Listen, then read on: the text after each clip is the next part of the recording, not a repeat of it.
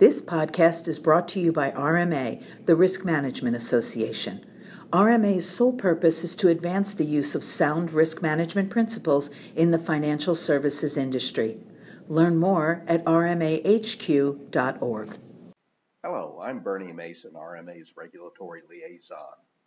Insured depository institutions are required by statute to utilize appraisals performed by individuals who meet certain state certification or licensing requirements.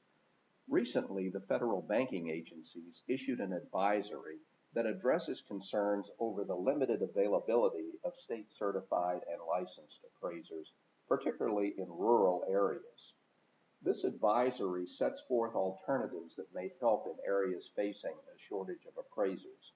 The first option temporary practice permits allows appraisers credentialed in one state to provide their services on a temporary basis in another state experiencing a shortage of appraisers, subject to state law.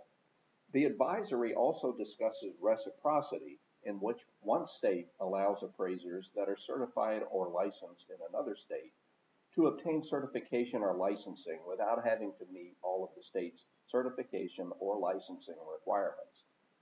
The second option, temporary waivers, sets aside requirements relating to the certification or licensing of individuals to perform appraisals under federal statute in states or geographical political subdivisions where certain conditions are met.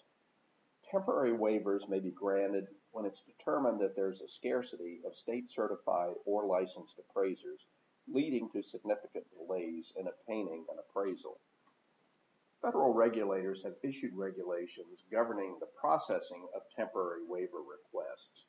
Requests can be submitted by any of the following a state appraiser, certifying licensing agency, a federal bank regulatory agency, a regulated financial institution, or other persons or institutions with a demonstrable interest in a. The requesting party must provide evidence of the shortage of appraisers in a geographic area and must demonstrate that the scarcity of appraisers has led to significant delays in the performance of appraisals in that area.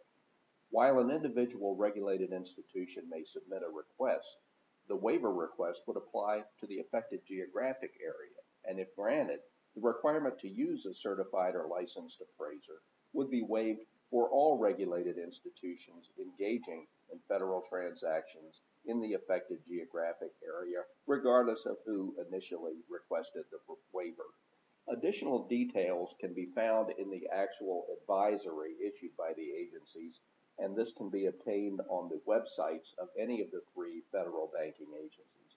Thank you very much for listening.